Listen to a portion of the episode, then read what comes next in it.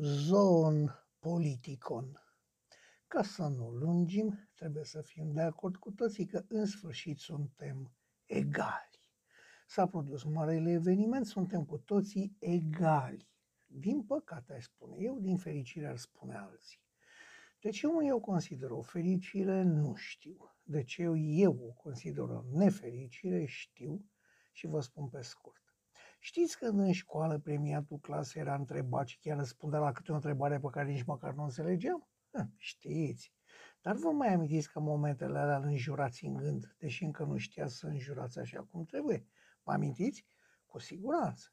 Vă amintiți și că vă dorea să fiți la fel ca el? Vă amintiți și asta.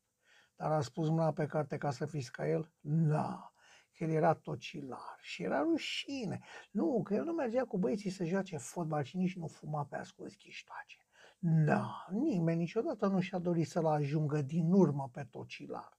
Dar toți ne-am dorit ca tocilarul și premiantul să coboare la nivelul nostru, care nouă ni se părea mai mult decât suficient. Felicitări! S-a întâmplat. Astăzi coafezele discută despre vaccinare și au și soluții. Geamgii împart bugetul național. Frizerii pot comanda oricând armate, iar măturătorii au pretenția de a primi un respect mai profund decât un academician. De ce? De ce am ajuns în această situație în care nimeni nu mai ascultă și toți vorbesc și știu? Ați ghicit. Pentru că suntem egali. Dar egalizarea s-a produs prin coborârea vârfurilor la nivelul plebei și nu prin ridicarea acesteia.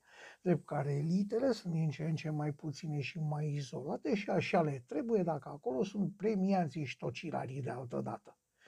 Vă amintiți circulii de reclama în care apărea Mihai Ușora? Da, vă amintiți și este un bun exemplu. Tot astăzi, orice precupeț din piața mare face exegeza operelor lui Pleșu și critica literară a ultimului roman al lui Cărtărescu. Lucrul în sine nu este rău, dar când respectivul precupeț este convins că dacă vorbim despre mai mulți oameni se scrie cu mai mulți de ei în coadă, atunci da, este o problemă. De ce se întâmplă asta? Simplu. Omul este un zon politicon adică o ființă nu atât politică, ci în special socială.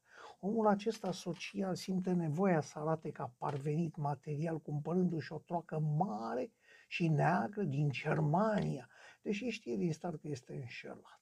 Simte nevoia din nou să arate că dacă el este parvenit, măcar are ceva în cap și începe să pună țara la cale.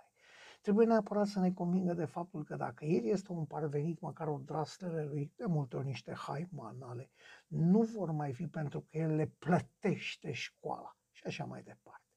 Ei bine, acest personaj hilar, acest zon politic în care n-a auzit de Aristotel și dacă ar vrea, nici măcar dacă ar vrea, nu i-ar putea citi politica pentru că suferă de analfabetism și puturoșenie intelectuală.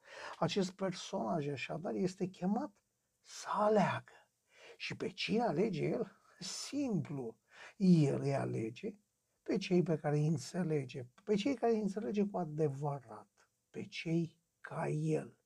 Pe de altă parte, cei ca el, dar o idee mai șmecheri, au înțeles deja că în politica adresată maselor largi de egali, nu ți se cere decât să promiți.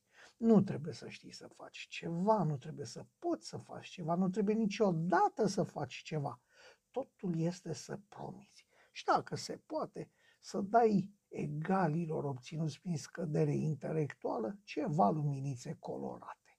Luminile de sărbători din timpul lui Firea sunt elogvente.